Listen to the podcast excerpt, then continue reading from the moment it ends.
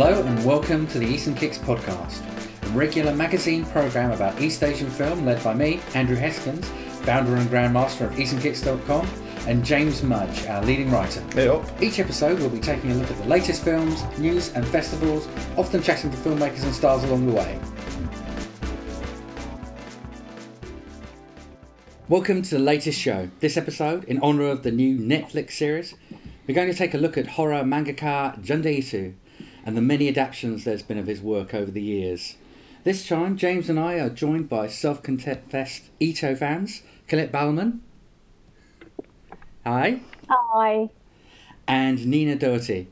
Hello. Thank you for joining us.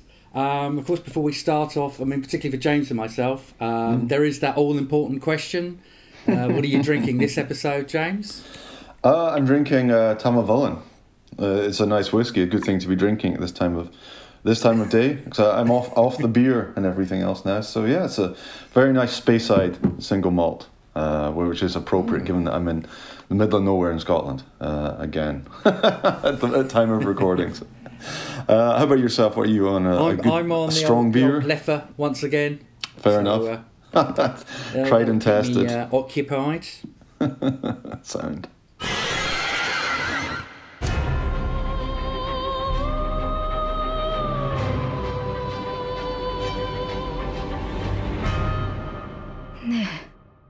あなたたちお願いがあるの聞いてくれる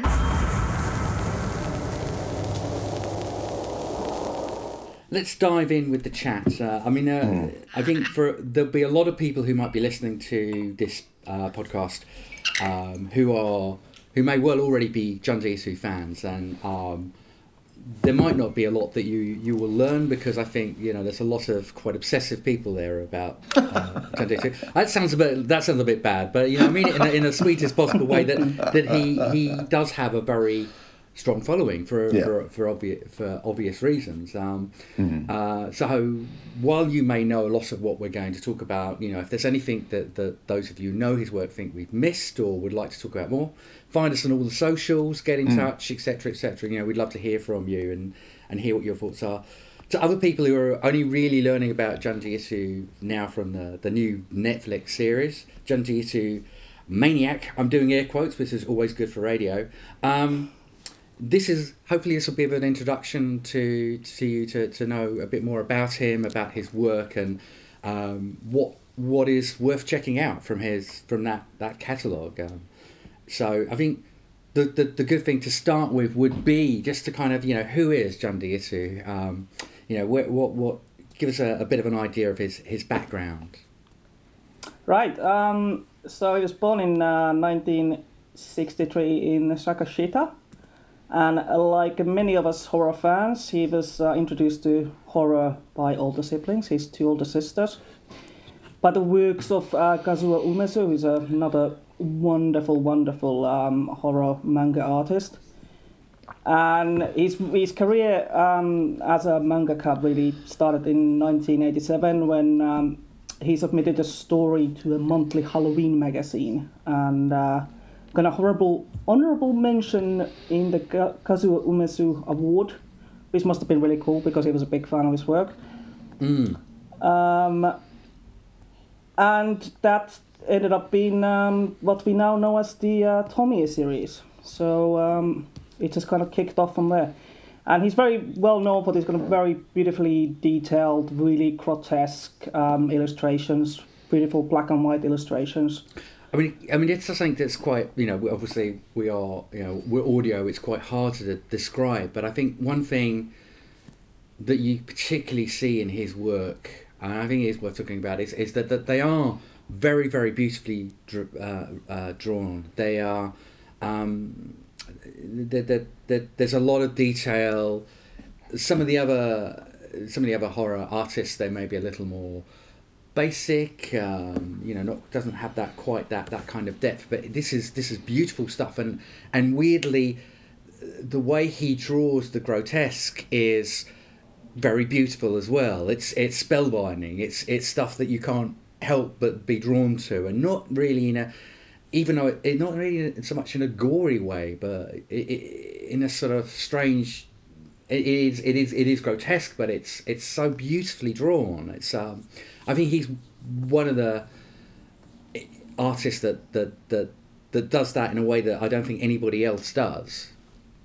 Yeah, I think a lot of like I how I got into his work was I literally saw a random image somewhere in the internet, and I kind of then looked around like, who is that? Because it was so unlike any other horror artist I ever seen. And I think a lot of people get into his manga work through that. They just see a, a panel somewhere and then look it up, like, who is this artist? So I think uh, is it worth giving a bit of background to some of the sort of the, the things like uh, um, the the the manga Halloween magazine that he got into, and, and that sort of. So there were a few uh, manga around that time. Uh, to me, I mean, just to give a kind of equivalent, they, they kind of feel a bit like the sort of 50s EC Comics, William Gaines kind of Vault of Horror, that kind of thing. That, that you know, you often have stories that have a bit of a twist at the end. Um, uh, a little kind of what the Americans would call a zinger. Um, you know, and I, it might be a little bit dismissive to kind of compare it in that way, but that it, it, it gives an idea of what to um, expect from from these the, from the original mangas, doesn't it? Yeah, you know what? I had a really hard time finding as well, um, like his whole kind of body of works, how big it is, because he did so many of these magazines. Yeah. And a lot of his work is short stories, so I could not get a really good sense. Though, if any listeners know, have some kind of definitive list of how big his body of work is, I would really love to know that. Um, but, like, for example, um, um, Junji Ito Horror Comics Collection, which was published in English by Comic One. It has 16 volumes. Almost all of them have about five or six stories in them. So that's that alone is like 65 stories, and then there's loads of other collections with overlapping stories and other stories, and there's just so many of them. He's a very industrious artist. yes, yeah, and, and a very and a lot of those stories, I think also it's, it's worth saying that they, you know, they're, they're sometimes they're 20, 40 pages. They're not like in in, in diff, you know, to kind of break the comparison with things like Vaults of Horror, which are sort of five, ten pages. You know, these are are quite reasonable works. They are, you know, like a like a full you know what, what we would know in American terms of sort of comic book size of sort of 20 30 pages at least. Um, and he does is it worth kind of talking about some of the kind of the, the most famous creations? So we, we've already kind of talked about Tomie um, which is a very well known kind of ongoing series um, Uzumaki Miki um, which we'll, we'll come on to as well Arcade Spiral um, there's Gyo uh, also, even within those collected works and the, the mangas, they've quite often got the same characters kind of coming up. So you've got uh, Soichi, who is a very strange child who chews nails all the time and gets up to all sorts of, of things, but always comes, uh, pretty much all the time, comes a cropper of his own um, own devices uh, that he, he he seems to want to get up to, and um, the Oshikiri uh, is another character who turns up quite often. Um, there's the he's a uh, Hikazuru, sorry Hikizuri siblings who turn up quite often. So the, even even within those that aren't the sort of the big well known um, characters, uh, there's lots of other characters that he comes back to quite often. You know, and, and there'll be some that I think do make up several volumes themselves of those collected stories. Um, so I mean, his his work was, I mean, how how I mean, I don't know how how and, and maybe collecting kind of come in here as well. Do we know how quickly his work took off in terms of, uh, particularly you know, in Japan, how how how popular became, and you know, and in terms of just the manga, how do we feel that that you know, how influential do we feel he was? That work was.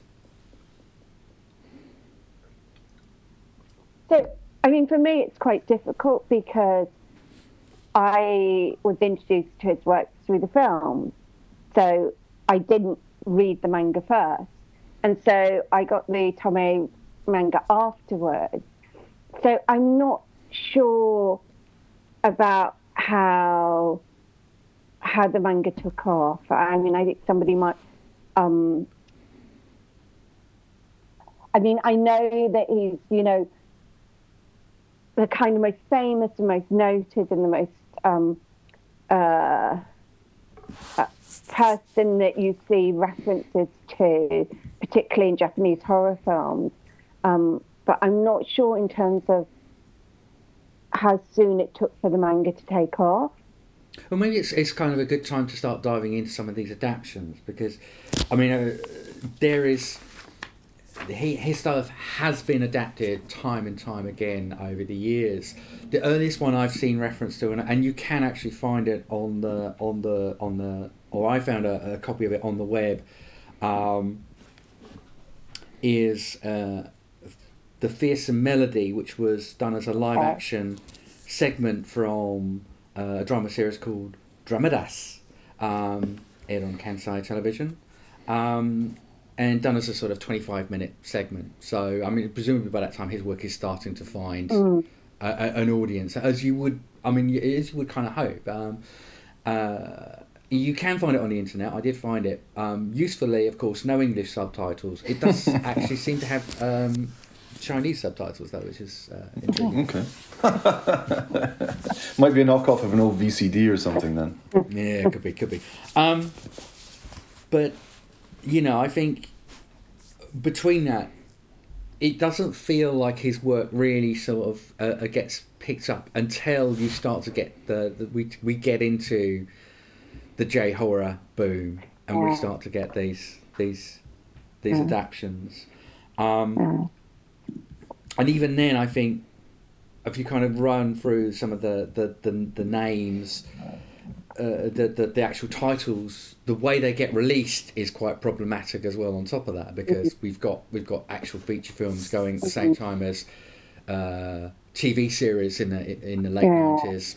Which then get cut, chopped up, and adapted into burning into films. So it all gets very confusing. it does.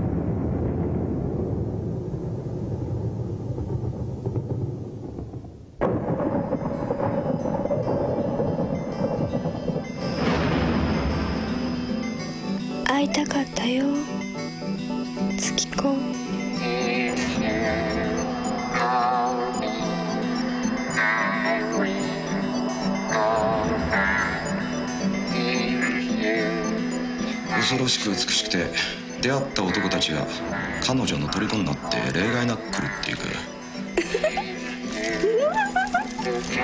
く殺してもバラバラにしても。変わらないわね月子。私嬉しいよ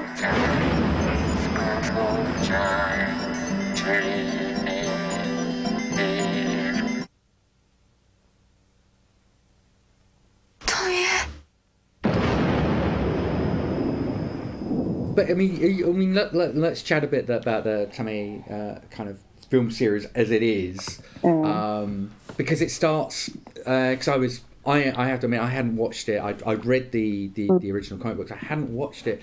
The first. Um, the first film really starts in quite a, a, a problematic way because and this isn't the first time this happens for Ito's work uh, by any means, but we start with what is um, effectively a sequel to a couple of the early stories from Yeah. Tomie. So it's basically Photograph and Kiss, um, which are fairly early on in uh, the um, and it's a sequel. So you are uh, as a viewer, you are immediately at a, at a you know just trying to catch up with what the hell's going on and what you know. So you're actually kind of expected to know some of the history, and they're not even.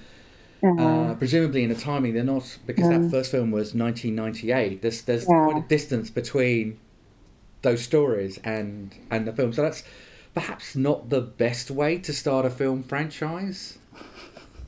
No, I mean, no, I mean, I, I kind of think the thing is, is that if you look at Nakata and you look at Shimizu, and, and we're looking at kind of the same period for the kind of J horror taking off, is that they worked in TV, and and so it was interesting when I was doing some work on Ju-on, and you look back to like the earlier stuff. Um, there's actually stuff that is repeated in the later stuff. So, and and I, I think and and what what kind of surprised me was actually if I knew, if I'd watched the earlier stuff, I would have had more of an idea of what I was watching. so I think that kind of, you know, that not perhaps not it's not necessarily. I think, especially the the Tomie films are not necessarily narrative cinema as such. You know, they're they're kind of they're very episodic, Mm. um, and yes, they they kind of they have characters throughout, and they have like they do have stories to them, um, but that's really not why you're watching them. You're not watching them because in, in in a way is you have this like immortal um, uh, sort of girl stroke woman who cannot be killed. And so you can basically do anything with her because she can come back in it in any way. So you can, I mean, I think Sort of weird thing that she's yeah, that that she can be dismembered in all sorts of ways. I, I think. I mean, yeah. even um, Junji Ito kind of describes it sort of like a lizard's tail, but you know, Yeah. if, if, if the tail and the, the you know the, the other bits of the lizard can kind of grow back, and that's that's what she is, the sort of strange. yeah. It's, And it's- yeah. Yeah, and it's very, it, it, in a way, things. It's, a lot of this is very Japanese, and I don't mean that in a kind of very Orientalist way, but very much within tradition. So, I, if you look at kind of Miike's work, um, uh, the MPD Psycho Detective series has a serial killer that grows flowers out of people's brains. so, Yeah, so yeah. you, it's a very, it's, it, it's such a. I, I think these films belong to kind of a bit of a different tradition to the other J horror films. Mm. I think I think these these and the other kind of films based upon um, horror manga in particular um, have that kind of tradition. And so I think one of the things that that that you kind of mentioned when we were looking at this before was like the guinea pig manga, and of course the guinea pig series kind of predates this. Um, but it's it's kind of in lots of ways it's more problematic than than like these films. Um, I think that I mean these are not. If you go to watch any of these films, and I think the other adapt, a lot of the other adaptations of his work, these are not high budget films. These are really low budget films, Mm.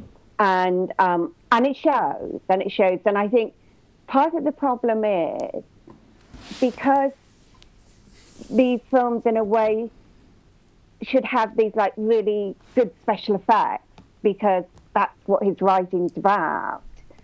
You kind of lose that in translation because the budget's not very high, so they don't have the money to do that. So some of the effects look a bit shoddy. Um, and I think I think comparatively, and I think even if you go all the way through the series, which is from 1998 to 2011, um, they kind of progressively seem to get kind of lower budget. I think that's the way for any franchise, though. Um, but I think I think in lots of ways these films are a missed opportunity.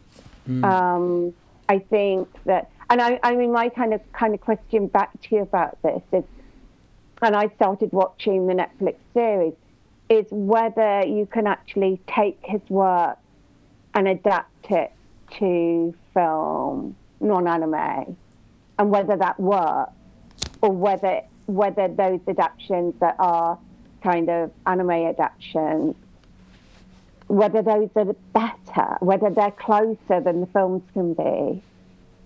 Well, I think we'll, we'll probably kind of pick this up a few times as we go along, but I I mean, that is a good question. I think because you've got this difficulty here with, on one hand, you're not really necessarily representing the, the actual real beauty of his work. You know, these creations, um, you know, the listeners won't know that um, uh, Colette's decided to have a, a lovely Junji Ito still of a, of a massively massive headed evolving Tomie uh, behind her there. Um, representing that in, in live action, you need a massive, you need a you need a very resourceful budget, and I think even the sort of the the the the, the grotesque that you can get from say the kind of the, the particularly in the early days the sort of Tokyo Gore, uh, Gore Police and Mm. those kind of films that, that, that can do that side of it. It's not still not the same as as the how Junji Ito would would his stuff would actually look. It you know it it, it invariably it's going to end up more in the sort of guinea pig line of of, of mm-hmm. um, you know kind of basic special effects. Mm-hmm. You know, so you, you, you can't necessarily represent it in that way. On the other hand, and I'll say we are going to end up coming back to this as an anime. Unsurprisingly, things te- go very, very close to what he's done. Mm-hmm. So then there's a question of how much is actually being adapted beyond turning something into a moving image. Um, you know, so I, I, it, it is a question, and you know, and I, I uh, you know, and I I think there is a, for me, I think that there's a there's a, it's a bit like a, a cover version. If the cover version doesn't really add anything new, then I'm not personally. I'm not. I mean, this is this mm. is my my, my takeaway is that a, a, a moving image versus a comic book image isn't enough of a difference to make me want to go to the the animated version. But that's that's my opinion, and I think we can talk about this a bit more when we get to some of the the animated versions as well about that part. But in terms of the live action, um, and yeah, and guys, you know, James and and you know, yeah. like, Um, you know, but I actually had a lot of the same thoughts about, like, uh, specifically about the Tomie series than uh, Colette did. That uh, it doesn't because they are very episodic. Because they most of them mm. take material from several mm. different Tomie stories, so they don't. They, it doesn't make very good narration. It doesn't make super good filmmaking. It for fans who have read their comics. I mean, it, there's a bit of a novelty value there. Watching it's like, oh, I know that's from that story and that's from that story, and oh, how nicely they mm. put together there. But if you know nothing about the comics, it, they most of them do not come across as very good films, unfortunately. And I mean, and visually, I I haven't seen all of them, um, but I yet to see a live action Junji Ito film that actually kind of comes anywhere near his visual style. The Tomie series definitely doesn't. and it's, it's an interesting. I mean, uh, uh, the the the this strange attempt to to to try and create this uh, franchise with you know uh, to, to, to kind of you know what we, we start to see with the ring and um, with the Ju-on series, and it does feel like we we that there's the same effort made here. You know, you've got the the, the Ju-on creator who comes in and later on does uh, one of the, the, the, the sequels. Um, and I do feel I I mean I will kind of come back to the, his kind of influence. I do feel like some of these these do in part you know maybe they kind of uh, draw on the sort of the some some you know Japanese traditions, but they also uh, particularly for for um, uh, the Ju-on creator you know he he. That, that, that they are drawing on, uh, you know, that, that, that, that he that that his style Mm. is in some ways uh, it is an influence on how people are approaching mm. um yeah approaching the horror. I mean there's the the mm-hmm. the, the Ju-On series is very episodic. Yeah. That's even right. though it's kind of a very repetitive mm. episodic but it is a very episodic kind of and and sometimes at its best i think does work with these sort of parallel stories that go on at the same time. You know and, and they kind of does start to overlap. I mean, I, I kind of think I always have this thing when I'm looking at cinema from somewhere else is that often what we consider to be narrative cinema is different. Um, so, you know, yes, Ju-On is episodic, but I think that's a feature of Japanese cinema. You know, I, I think it's having these these kind of stories that overlap.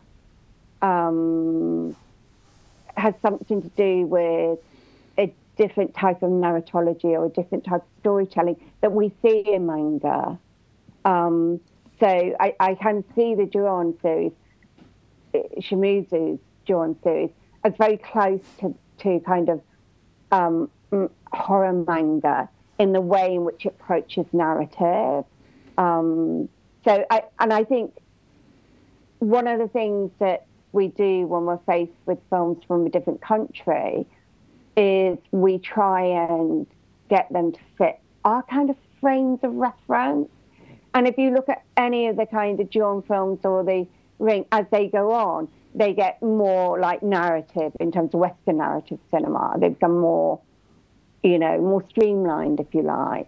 Um, so, so there is a very different narrative tradition that you find in like Chinese cinema and Korean mm. cinema as well.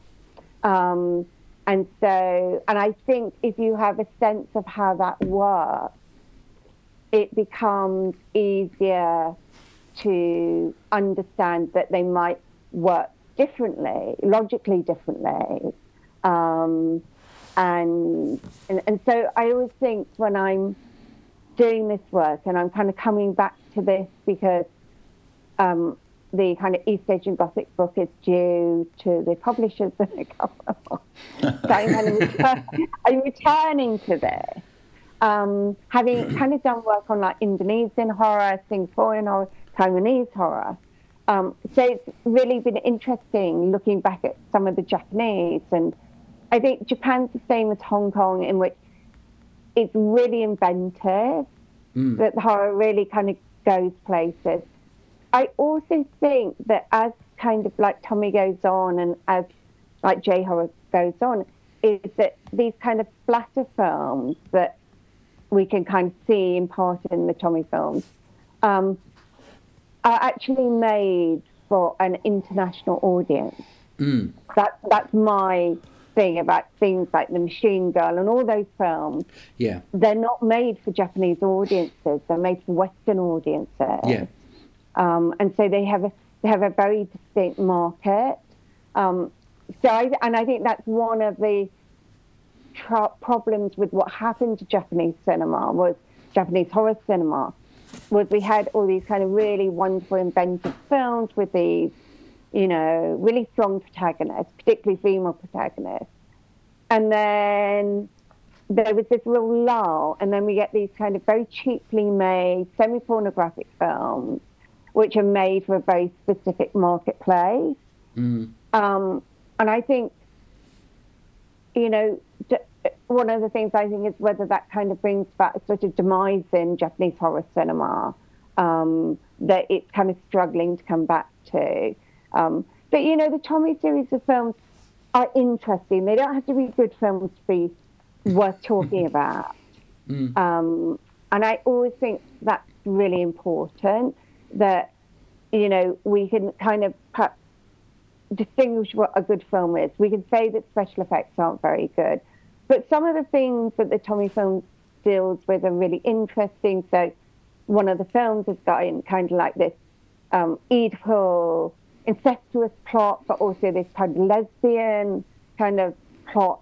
Um, so there's some really interesting things that these films touch on that you don't necessarily find in, in some of the other more more mainstream horror films. Mm definitely. Mm.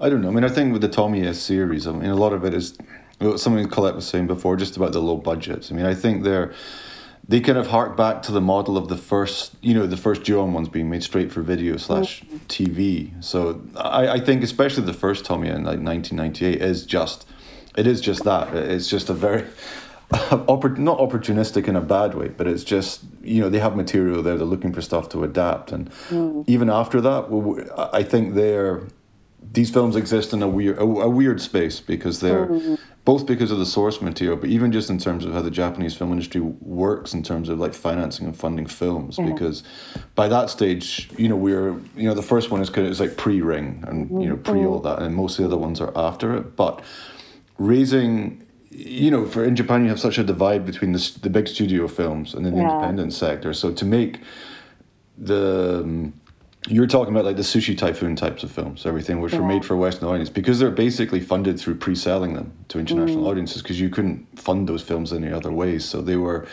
it wasn't. Yeah, it's not so much cynical, but I, I think funding like independent Japanese films, or that we they don't really have quite the same sort of low low budget market as we do, and it's changing a bit now with, with you you know streaming platforms take on stuff for domestic audiences as well as international. But um, I think the Tomie films, especially those ones in the mid two thousands, were kind of just before that wave, and Yeah. because they're based on source material most Western people hadn't heard of, and a lot of the covers certainly. I was getting these mostly from like Hong Kong DVDs for, from dear old D, DDD House for like twenty five Hong Kong dollars a pop.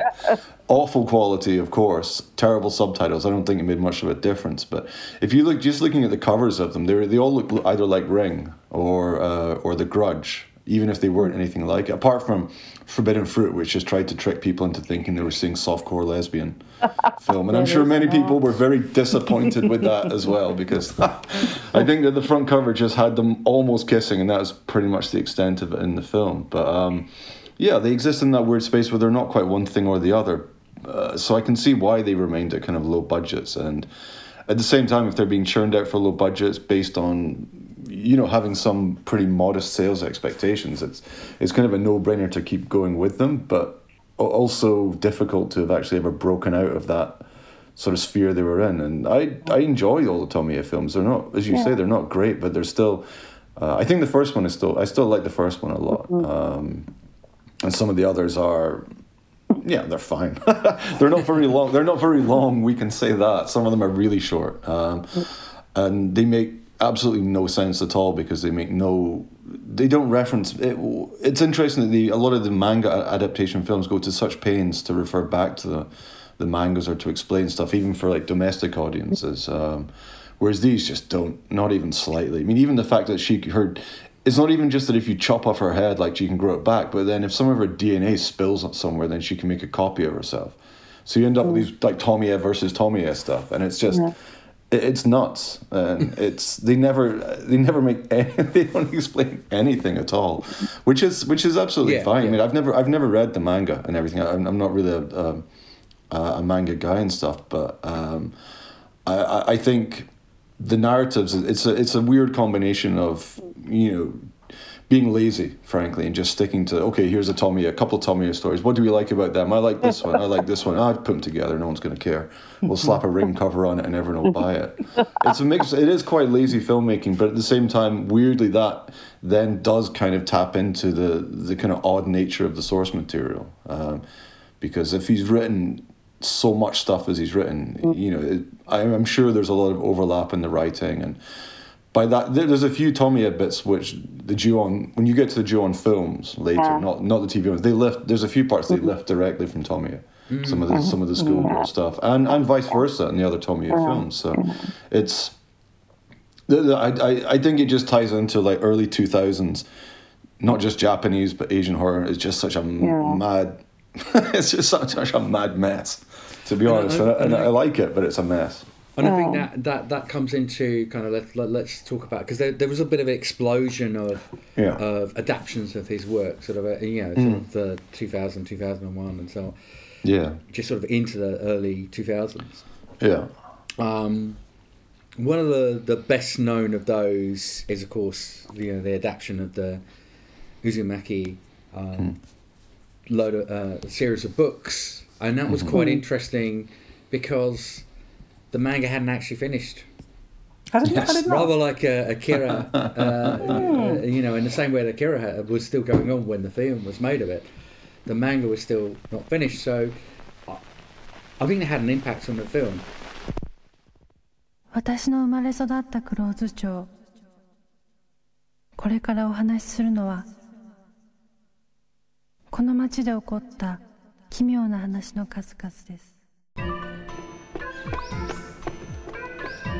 地は渦巻きに呪われている。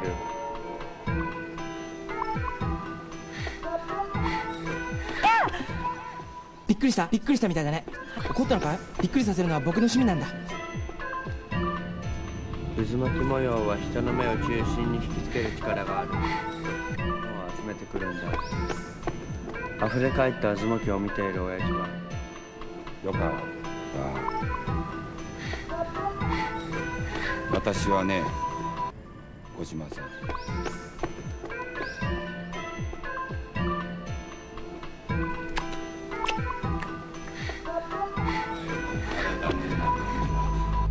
まだ渦巻きがしかしクローズ町での怪奇現象はこれだけではなかったのです。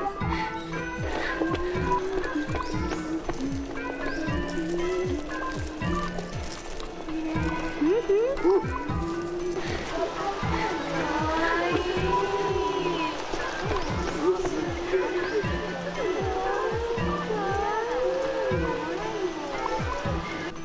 の町ももう終わりだ I, I personally find this one of the most interesting of the Hmm. adaptations of his Yeah. work, and I think is, uh, for me, there is a real effort to try and make, yeah, like the guy turning into a snail and all these kind of uh, ideas of this spiral turning up again and again and again to actually try and make this work in a live action. Um, and I think, I mean, there's obviously a bit more of a budget with this one than, than many of the other films that we, we'll be talking about. That that helps this actually kind of come about. I mean, I, I yeah, I mean, it's it's it, the, the the the fatal flaw is there's the sort of the, the the Game of Thrones situation where there is no there's no end to work towards. Um, uh, like there is in the, the you know because that hadn't really happened, so they had to do something else. But it they is couldn't have really they couldn't have filmed the end of the manga anyway. I mean, this is one of the few ones I've read because that goes proper. You know, it's fascinating, but it goes proper like into his kind of cosmic horror. You know, mm. Yeah. towards the end of it, and you even if you had a massive budget, it would look ridiculous. The, the ending of that manga. Mm. Yeah, I think even as an anime, it looked ridiculous. But Well, reading it I mean, we'll as a come to that, comic, it actually works. find out, yeah. aren't we? So Well, yeah, we, we may or may not. I guess we'll see what they, they do. But that, that film just picks and it just picks about four or five scenes. Yeah. From from the from the manga and just says fine and do- doesn't even vaguely link them together that much. But No. it's just visually so interesting um, that it actually and I think part of that as well because we were kind of getting into. Um, and I grouped the first Tomie into it. We, there was certainly in the West there was kind of a fascination with seeing these kind of levels of not quite body horror but bizarre, mut- almost like surreal mutations of you know human forms that we just kind of weren't so used to seeing and everything. And I think the first Tomie I tapped into that. Not on purpose, but uh, I think Uzumaki did more. It was I can still remember seeing the trailers and when it was playing some festivals. Um, that's where you were seeing, you know, the guy wrapped up in the washing machine and stuff like that, which don't make any damn sense, but it's very, very cool, unsettling visual. So I, I, I think, you know, it doesn't. There's no narrative to it, but it's a very memorable film, and it's definitely the the director put a lot more effort into pretty much all the Tomie directors. I think it's yeah, it's definitely visually a lot closer yeah. to, Yeah. and, and also atmosphere wise, it kind Mm, of mm, has that kind of dread to it. Mm. And there's kind of like a pressing atmosphere to it that you kind of get from the comic as well. Mm-mm. But it's what is it like an hour and a half long or something? Um, Less, less, I think. Yeah. yeah. So you you can't really, they, they, because the you know collection of stories is like this take it's, it's a yeah, long it- it's it's a comic, long, it's a long, it's really yeah, it's a proper long, you know, collection of like volumes in Uzumaki, and they don't even try with this film, which is probably probably for the best, you know. It's 'cause it- surprisingly good though. I I avoided it for years and years. I didn't want to watch it because I was like, "There's no way Yeah. there is a good film version." And it's not it's not brilliant, but it is actually surprisingly good. yeah, I, I was positively surprised when I finally watched it. It's like okay, but you Yeah. you, you kind of got in the the gist of the work. You kind of got in the atmosphere of the work and somehow managed to translate it here. But um, there's a there's a new version coming out. Or is it an I mean- anime? I'm not sure, but then It is. It is. It's Yeah. uh, co-produced or distributed by Adult Swim, um, and it's Hmm. it's it's. Actually, kind of looking, you know, uh, doing the research for this, you know, the the. The broadcast date has kind of shifted a couple of years. But it's supposed to be at the moment. few It's supposed to be this year, um, so we'll see. And and the trailer does make it look well. Interestingly, the trailer makes it look exactly. I mean, they're open on exactly the same. I don't know. It says kind of opening up the uh, the same scenes as you get in the in the comic book, except it's all it seems to be all black and white. Where of course, uh, in- well, in my Oh. edition at least, it's you get Mm. the first few pages in colour and then it goes all black and white. Right. Um, so yeah, we, we, we can we can come back to this, but it, it, again, it does look like it's it's very very closely following what we have in the in the book, and not you know, and and, and that yeah, we'll, we'll, we we can come back to that. So there's a lot of stuff. I mean, it, it so I guess because of this this you know the whole kind of J horror thing was going on. The, the, you know, looking through the kind of list, there are a lot of films, a lot of uh, live action films kind of happening around the the the, the, the 2000s. Mm. Lots of ones that, that um, I'm sure we, I mean, I, I, the, most of us probably won't have seen. Um, some of them were kind of to do with TV productions. I think you know that's. I found reference to one Greg Marker Town, which, uh, according to one site, with with no home recordings, this is considered lost media. Um, Face burglar. Um, That's a great one. face you know, burglar. uh, there, there's an early version of actually, which is one of I think one of my my favourite stories. Uh, Junji Ito do, does, which is the hanging balloons. Um, so there is a there's a, a live action version of that which suffers from very much from a low budget. I mean, I, I found a version of it again. I found a version of it. You can find a version online. No English subtitles, of course. uh, it it tries to follow the comic book very closely. Um, and actually, it's, there's three stories in that as well. So there's there's the Devil's Logic, the Long Hair in the Attic, which is another one of the stories that comes up again and again and again, um, and the Hanging Balloons, and you know they look so. They look, you know, because it looks cheap, and you're trying to create this this thing. I mean, should we talk about the, the I mean the Hanging Balloon? Just kind of a, an offside. The story is that the the people start to turn up dead um, and and uh, you know look like they've they've committed suicide. So you're dealing with some you know there's kind of a recurring theme with with, with, with Japanese media of, of, of suicide. Um, but then it Mhm. turns out that that everyone's being followed around by these big balloons that have their faces on, and are trying to track them down. Quintessentially Junji Ito because it's so so mad, um, but but amazing at the same time. Um, and there's some other ones that I think James you've seen from this era. There's the Kakashi. Yes, I love that. That's a great film. Uh, yeah, I mean, You know, there's, there's quite a few. There's a few good ones. I mean, Kakashi is a great film. Uh, I, I always stand by that. But that is a shoehorning of his work into into J horror, you know, type of tropes. And It's by what's uh, Norio uh, Tsuruta. Uh, my pronunciation's awful. The, the fellow who did like Ring Ring Zero Birthday, where we kind of had the the weird Carrie take on her and Sadako, which made probably still made sen- more sense than some of the later ones where she's some mad butterfly or something. And there is it's it's a good film. Uh, It's just that it you kind of have this mix of sort of Ito style, like the Dread and everything, then shoehorned in like a very traditional long haired ghost. But it's very creepy. It's very atmospheric film. So I I, I would definitely recommend uh, Kakashi. Mar- Marionette is just uh, insane. It doesn't make. It's one of the most bizarre films. I've seen. I, I, I can't tell you if it's good or not. It doesn't make any sense. It doesn't even have a story. It's just some mad old guy kidnaps girls and makes them into living dolls, but in a really weird and freaky way, and they come back to life and do stuff.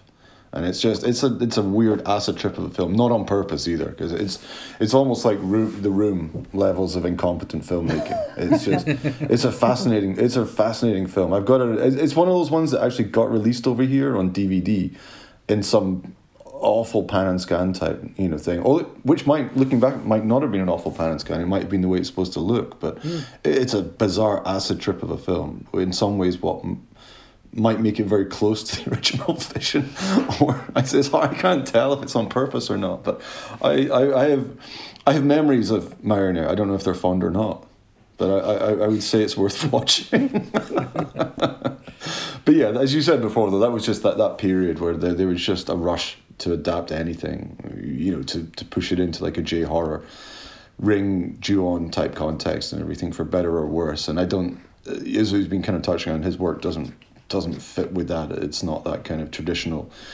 Feel sorry for the long-haired ghost who's who's got some weird schemes and jumps out a lot.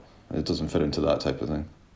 This is from the, the, the list that, that we've put together and maybe other things that we missed. But so you get some more in the sort of up towards the, the mid the mid nineties, uh, uh, mid nineties, the mid two thousands, um, and then um, apart from the Tomie series, there's it dies back because you kind of got you know the J horrors kind of dying back, and and really there's there's only things like um, apart from that there's the Gyo Tokyo Fish Attack um, Oh, yeah, animation.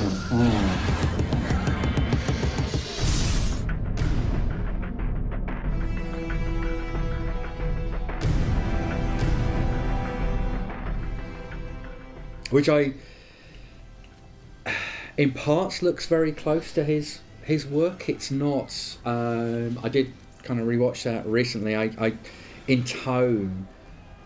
I mean, basically reduces. Again, this is quite a long, ongoing series of volumes. Yeah. I think there's something like four Yeah. or five volumes in the in this in the series, but um, there's um, it reduces it to sort of more of a disaster zombie movie kind of narrative, which is fine. Uh, which I don't mind that part of it, but I do find the the, the, the actual the style of animation suddenly becomes, to my mind, quite kind of sleazy and salacious. Oh, it does. Not something that's It not does. that's that, that which is not a fit for for what Junji Ito does. No, it does. It throws in a, a couple of those scenes which were sort of first and foremost in the trailer, um, Yeah. uh, as I remember. And it's the Yeah, I mean, animation's perhaps- awful. perhaps n- It's- yeah, I mean, perhaps it's no cheap surprise. and terrible looking. Yeah, yeah, Yeah. I mean, perhaps no surprise that uh, good old uh, Joe released this around the same time. That's as Tic Tic right. Zombie. Yeah, yeah, Terracotta that's true. Terracotta didn't. It's played at Terracotta Festival as well. I think. Yeah. Um, I do remember. I do remember seeing it, and it's. Uh, you know, having actually, I mean, having said before, I haven't read much of his stuff. I think I actually, it sounds like I have read quite a bit. Because I've read all of the Gyo, and it's it it is a much less successful. I mean, you know, as we said, Uzumaki takes a few parts of it and just weaves them together into this kind of mad, sort of surreal but quite effective cosmic horror. Gyo doesn't. I think it just takes a few parts and then it wraps it around, both with, as you said, Andy, the, the kind of disaster film plot where you just endless scenes of computer generated fish with legs running around the streets, and then the, just this, the pointless thing about the, the girls who are in the um, the cabin and gradually become infected. But it's not even vaguely as the, the sort of grotesquerie, not not gore, just I mean like the sort of body transformations are not even vaguely as um, unsettling as they are in, in the manga. Yeah, So yeah. it's a it's a strange one. I don't really get why they why they actually bothered with that. to be honest, I suspect it was very very low budget though, because some of the animation is awful. It's really really bad animation in that. Not a fan. I enjoyed it when I saw it at Terracotta, but I was pretty drunk. And I, I saw it again on DVD, and I just no, no. Sorry, I don't like it.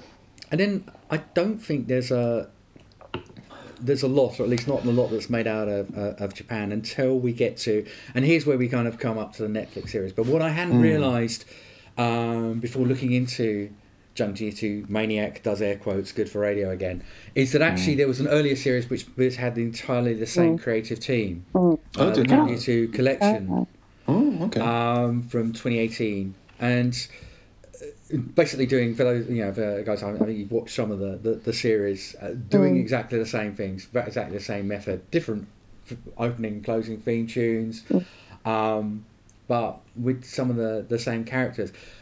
Eh, The only kind of difference is that was distributed by Crunchyroll, and now they've moved to Netflix um, and added to Oh, the, okay. the the tagline, the Jap was it Japanese Tales of the Macabre because Yeah. it seems you need to. Oh, I didn't that, read but, uh, Oh, I didn't. But, uh, okay, I mean, I haven't seen it, but I'd heard it. I didn't. I didn't even know that's what this was.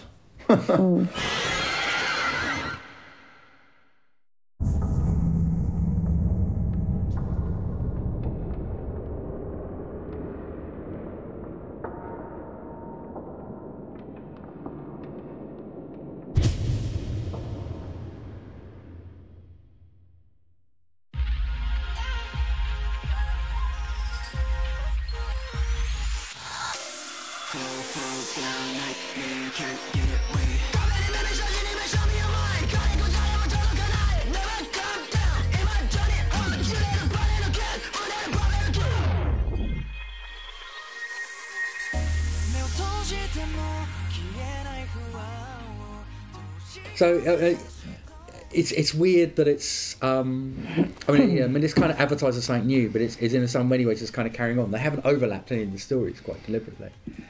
Um, and and so what do we make of you know the the, the what we've seen of, of, of the new series? Uh, it took me a while to get into it. Like first couple of episodes, I was like I wasn't convinced, but then there, there's good stuff there. Like not all episodes are as good as the others, but uh, No. there's some really nice adaptations there. I think. I think again we come back to exactly the same problem with like the first uh, Tomie film. One of one of my my big problems with the the series is that near there are several episodes that are from these recurring series like so so uh, so Soichi, like the uh, you know the um, uh, Oshikiri uh, series, um, and, and even with the siblings one as well, which Mm. opens. I don't think that's a great opening episode. I think that's, Oh, that's, that's No. really poor. I mean, that's the worst way to start it. But they they often start with a clip that is hmm. from another story. Yes. Hmm. And then they carry Yeah. on with so again we've got this thing of oh well yeah you, you already know these stories Yeah. you know so it's not I don't I I, I don't understand why you know it, it- that's not helping the, the, the viewer who is coming to this as, as something new it's just really really confusing because you're like well okay that's a clip of what you because the way you you normally see as a narrative is you'd go okay well that's going to happen by the end or that's going to have something to do at the end and it's Mm. actually completely unconnected um, and I don't know if some of those were in the collection. Maybe, maybe not. I don't think they were. Often, I don't necessarily think they were. Um, but it's a, it, that's a, a weird decision to make that that, that doesn't help. Um, and some other weird decisions. The they do the photograph um, Tomie story in this. Um, and for some reason, that goes into a 4 3 ratio for, for no apparent reason. I don't understand. it's like they found an old animation from the 90s that nobody finished and they uh, decided to, to, to carry it on. I, th- there's some very strange creative decisions in this that I, that I, I don't think help uh, a new viewer to these stories. Um, you know, at the same time as some of the stories, I think, like, like again, you know, come back to the hanging balloons, um, you know, which is, is a great story. You got the, you know, the long hair in the attic, um, which has done a, a reasonable version. They're very close to the originals. There isn't really anything that's being massively added to these stories, and of course, they look because his because of his artwork, they do look very close to the original. You know, so like sometimes like like pain to to to to, to pain to pain, you are just you know from the comic books, you're following exactly the same Mm. visualization of this. And that's where I kind of struggle with the adaptation. But yeah, like Long Hair in the Attic. I mean, that's a, another story that's very that that, that that to me feels like the Sion Sono film. Exte. you know, it's got the, the this hair. All the hair extensions. Yeah. you know, Or- um, but it's uh, I, I, I, I just it, it feels like this has been done for people who know and love mm. these stories and they just want to to enjoy them again. Mm. Um, but I mean, for me, I, I wonder if if you know, I I I'd, I'd for mo- for the even for the ones that work very well, I I'd still rather go back to the to the Yeah. manga version than I would the the the new version. It's it's it's a mm. weird. Mm, it is. It's it's a it's a strange. Yeah, I, yeah, I, I kind of, for me, it seems like a missed opportunity. So I kind of started watching it, and it doesn't really grab you. This is the Yeah. problem, and the problem is because there's so many competing, um, you know, programs to watch, including anime. um, you need to make the viewer stay with it. Mm. And so I'm kind of like two episodes into it, and I'm kind of feeling, well, you know, I have all this other stuff to watch that, that seems Yeah. to be more interesting. So, and I kind of think it's just a shame that they didn't pa- pay more attention to the potential audience for it Mm. um, and and and and and therefore do kind of like an introduction, so to give it some sense of. I, I just really struggled with the first one. I really Yes. struggled. And, It's, and, it's, like, it's all a really bad way to start the series. Yeah. Because those are those. I- I mean, even uh, I think uh, even as as the, the original manga, they're they're, they're not. It's not an easy characters to like, and it's weird to to at least as Netflix is doing it, uh, is really promoting it. I think if you look online, you can even find an introduction from Junji Ito himself, a very short introduction to, to, to the Mhm. series. So it's got his, you know, it's got his Mm. stamp of approval at least. Mm. Although I don't think he's really creatively involved in this, um, which again, you know, which which in some ways might be part part of the problem. Um, you know, if that would help, but you know, he's not. He's not the sort of Neil Gaiman who's trying to kind of get involved and help, oh. you know, manage these. I, I, as a series, yes, I think you could have done it in, in many ways. That, that, that you know, it's, it's weird to kind of have it launch on Netflix and, and actually be looking to find a, a new audience, and yet not try and do that a bit Yeah. rather than just kind of just, just Yeah. do exactly the same as you've done with previous series. I mean. I, yeah, I could see ways that you could make this much more playful. That you you play with the fact that there are these recurring characters. You can Mm. almost kind of, for want of a better word, kind of metaverse it. That that that, that you know, in the same way that the reboot, the last reboot of the Twilight Zone series, that that, that some of these things start Yeah. to eh, play with the Yeah. the characters kind of coming into the different stories, rather than just do a very very in weird, weird ways it pays a lot of respect to the originals. But mm. then and another thing that annoyed me is actually in some of the some cases in a few of the stories it really mucks up the sort of the end you know again mm-hmm. the american phrase of the zinger it really mucks that up by just doing something very odd at that sort of last few minute few couple of minutes and and just ruins it just ruins the whole kind of like twist in the tale that should be should be there that should be like the Yeah. the, the, the, the narrative you know Yeah. pun- uh, final punch it's, it's just an odd, odd odd way to go about this that it's it's it's not it does not really doing either very well Yeah. I don't know, is there like a lack of like belief that Junji Ito film adaptations or even anime adaptations will find an audience outside the comic fans because like everything seems to be very much directed to the comic fans, which is great in a way. It can be great. Like take example of the um, uh, Resident, Resident Evil uh, film series, which is awful, awful, awful until the very latest film, which is actually made for the fans of the game. But it probably doesn't work for anyone else who hasn't played the games because you watch it and you go, "What the fuck is going on?" this I have no idea. But if you played the games, you you watch it and it's like, "Oh, there's all my favorite parts of the game in this film." Finally, they actually done a done a film about the games. But I feel like the same kind of thing with Junji Ito adaptations that um, if you if you read the comics, you get something out of them. But if you if you do not have any knowledge, you watch them and kind of go like, uh, what's what's going on here? I have no reference point here.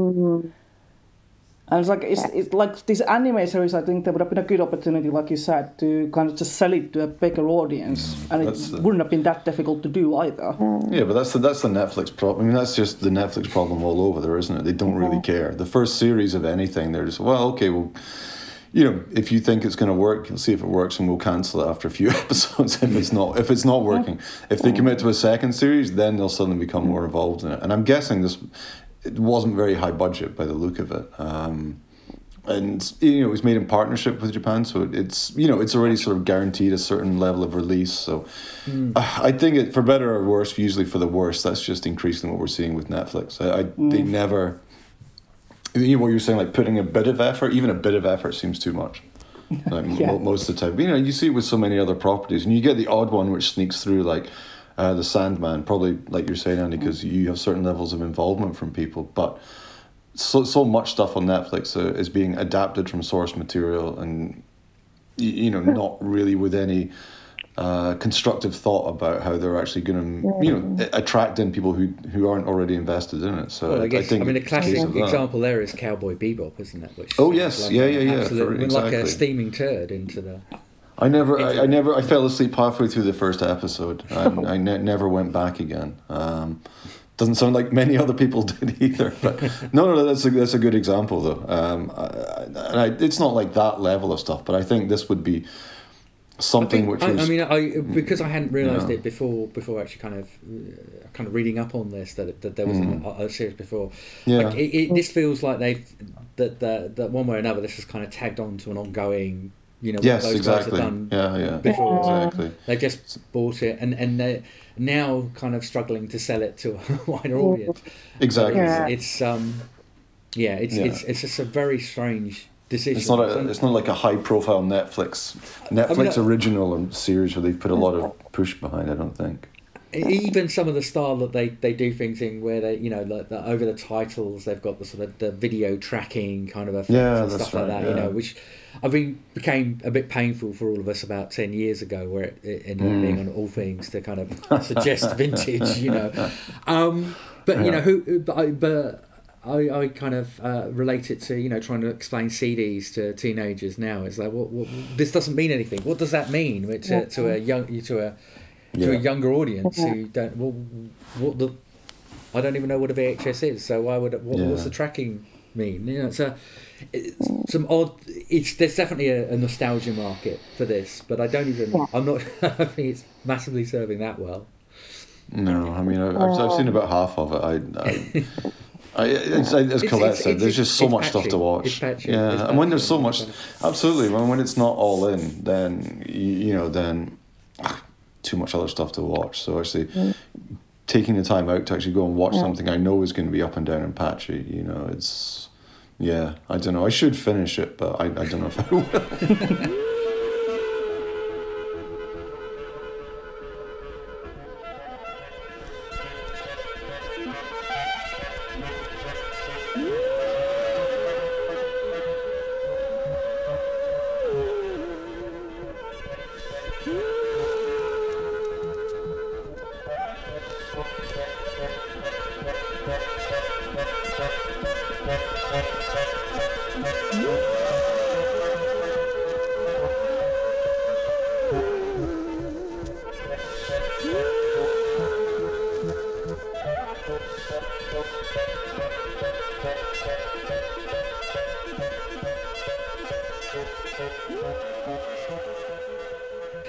So we've got. Uh, I mean, in terms of what we've got coming up, we've got the yeah, Uzumaki, um, uh, uh, the Adult Swim series that we've we've mentioned already, and that looks like it's going to be again. It's going to be very, Mm.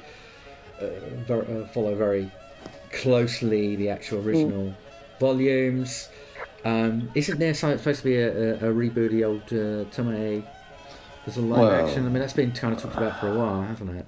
It was all Alexandre Aja, wasn't it? Um, I- that, that's another one which has just been yeah, TBC for a long time. I, I, I, I don't know. I I would be surprised if we see it personally, but um, I, it's I imagine it would be, it would have been a Western adaptation anyway. Um, which I don't massively have a problem with, like transplanting it from Japan to there. I mean, I, I I thought the, the American Grudge films were fine. I mean, they were no different to the other ones. They're just churning out the churning out the same stuff over and over and over and over again.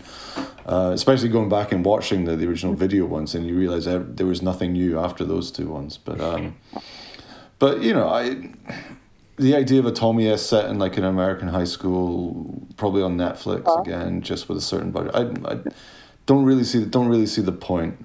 Uh, you'd have to change. You'd actually have to have a narrative, which Tomie doesn't have.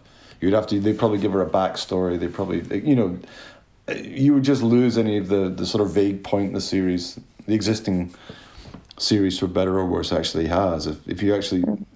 you know start dragging it down into those kind of things, you, as you were saying before, Colette, like differences between Western expectations for narratives, and mm. it would be made to fit that. And if you did that, I think there's not really there's nothing to Tomie. It's But I um, think you know you could actually deconstruct it, and, and you know if you did do something that was more like the old, uh, yeah, you know, Museum of Terror Tomie, you know, mm. volumes, and actually did do something where the each episode isn't necessarily You could. last. Abs- It would actually sure, be something really quite interesting. You know, there's actually a real Yeah. scope for that, but um, you know, I mean, the- I- the- yeah, go ahead, go ahead. Yeah, so, sorry. I saw one of the kind of discussions around around the series was people were talking about the Thai live action series. Oh, the Girl from Nowhere. Yes, yeah, and yeah. saying that that kind of was like almost like what Tomie could have been Yes, if they'd yeah, yeah. And and so that's something that has kind of taken some of those things and been incredibly successful. Mm. Um, you know, going into I think we're two seasons down. Two Um, seasons, yeah. Yeah, yeah. It's So good. I like kind that. yeah, it's really good. So it kind of shows you that you kind of just, it's so frustrating with this kind of latest kind of anime thing. is that Mm. there hasn't been any. There's not enough thought gone into it, and Yeah. and I'm always Mm. really really keen that you get people to like read the original manga. You introduce a Western audience to something that they might not know. So you know it's so you have like this cross cultural understanding, and which I think is so important. And it's just so frustrating that such a missed opportunity. Yeah.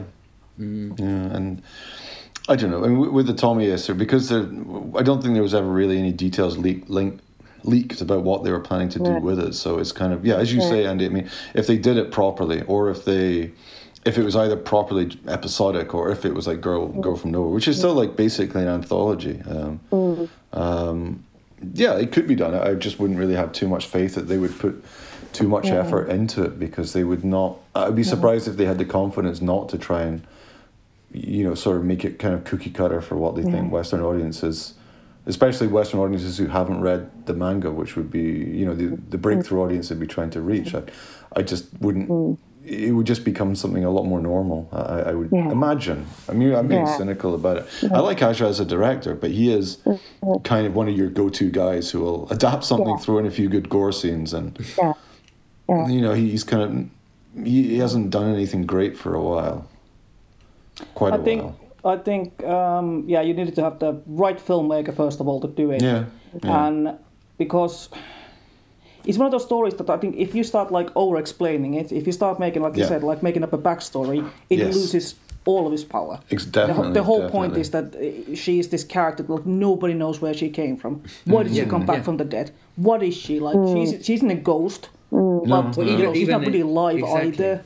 Exactly. So and even in the manga, it kind of changes and, and evolves as time goes on. It's like, oh, she's this. Oh, actually, maybe she's this. Oh, and that's actually a copy, and that's a copy of her. Yeah, yeah. Uh, it's madness. Because then, like, you could because you could take it easily, like, into really weird body horror Mm. direction. Yeah, yeah. But then, that's not really the essence of it either, because the, No, the no. stories are so varied.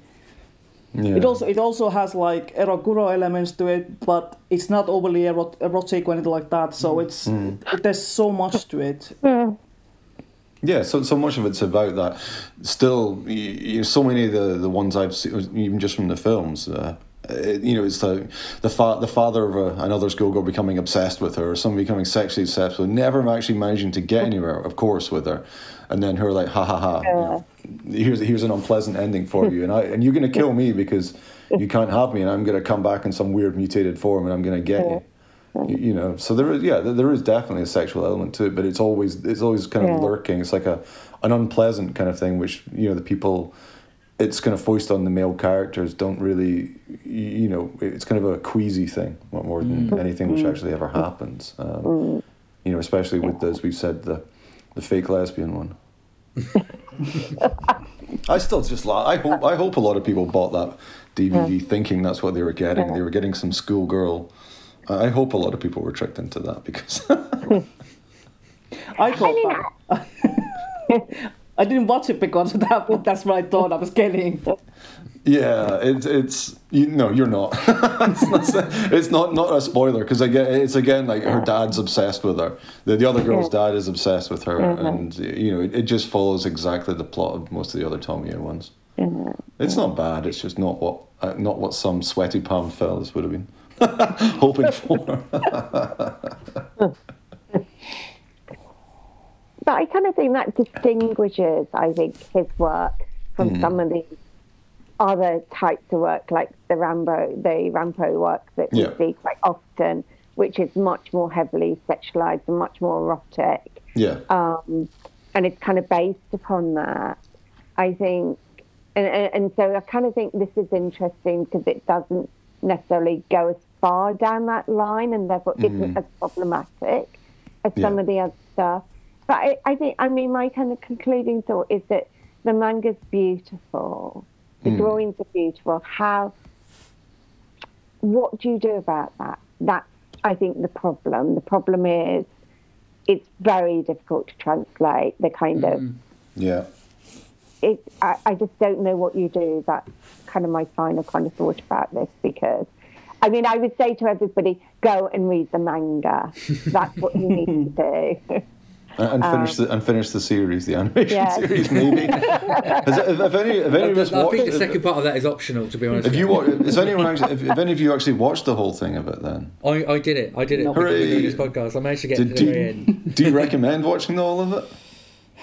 I mean, I, I would say, I would say, I would say avoid. I would, I would, I would cherry pick. I will provide you a list. Um, A okay, list that was- I was- was gonna provide them a say, list you- of which yeah. episodes to watch. You'll It's have to give a subjective, It's the ones that I think uh, that work best, um, No.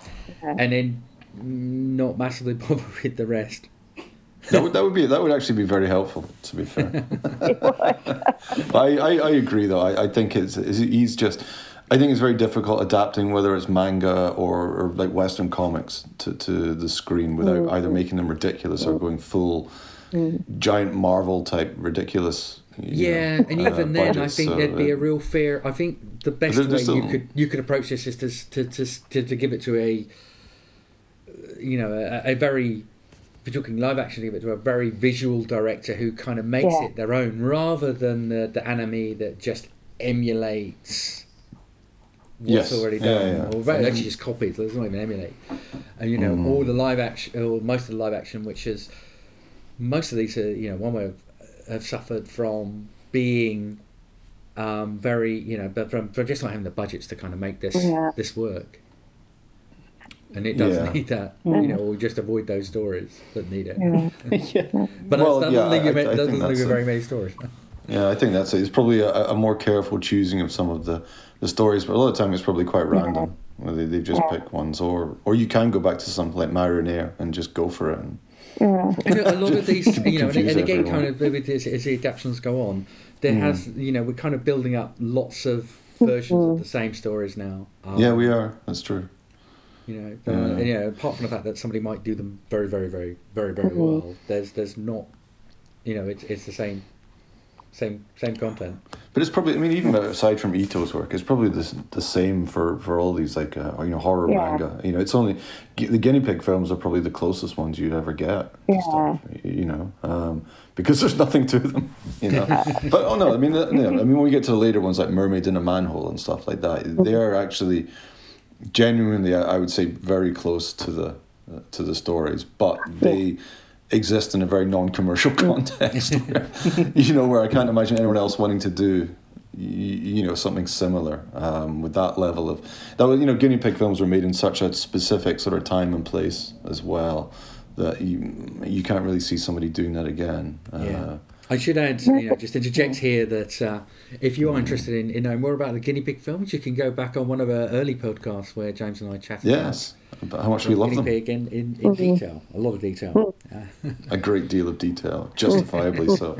But I, I but yeah, I, I think that's my my concluding thought. I, I just I don't think we'll ever see a great adaptation of his work because there's too much there's too much sort of wonderfully vague stuff going on in there, which is suggested. Whether it's the, the horror, the slightly queasy erot- erotic side of it, whether it, just the surrealness of the body horror in there, hmm. because they're not real gore ones. You, you know, I mean, you get very nasty stuff, but even looking at Gyo, it's horrible. You know, it's it's it's it, damnably grotesque. But if you, I, I think putting it onto screen as we saw in that useless anime, it just robs it of the power. So I, I, I would be surprised if we ever saw a great adaptation. And I agree that animation's just, you know, doing screen page for page what you see. There's not too much point, to be honest. I, I would read the manga rather than do I that. And, and live action, Mm. I don't know. You yeah, you would need a proper.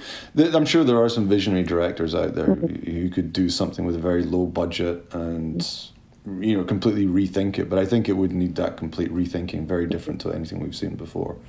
So I don't know. You never know, man. We li- we live in hope, don't we? we live in hope and we keep drinking.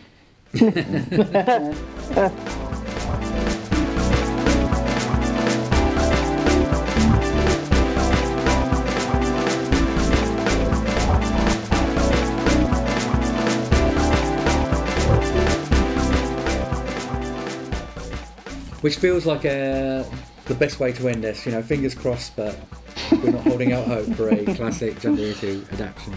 No. So that's it for now. Don't forget you can find us and all our and all of our previous episodes on Apple, Amazon Music, Spotify, Google, or wherever you get your podcasts. Subscribe now and you'll never miss an episode. But for now, bye. Cheers. Bye. cheers. Bye. 会いたかったよ。月子。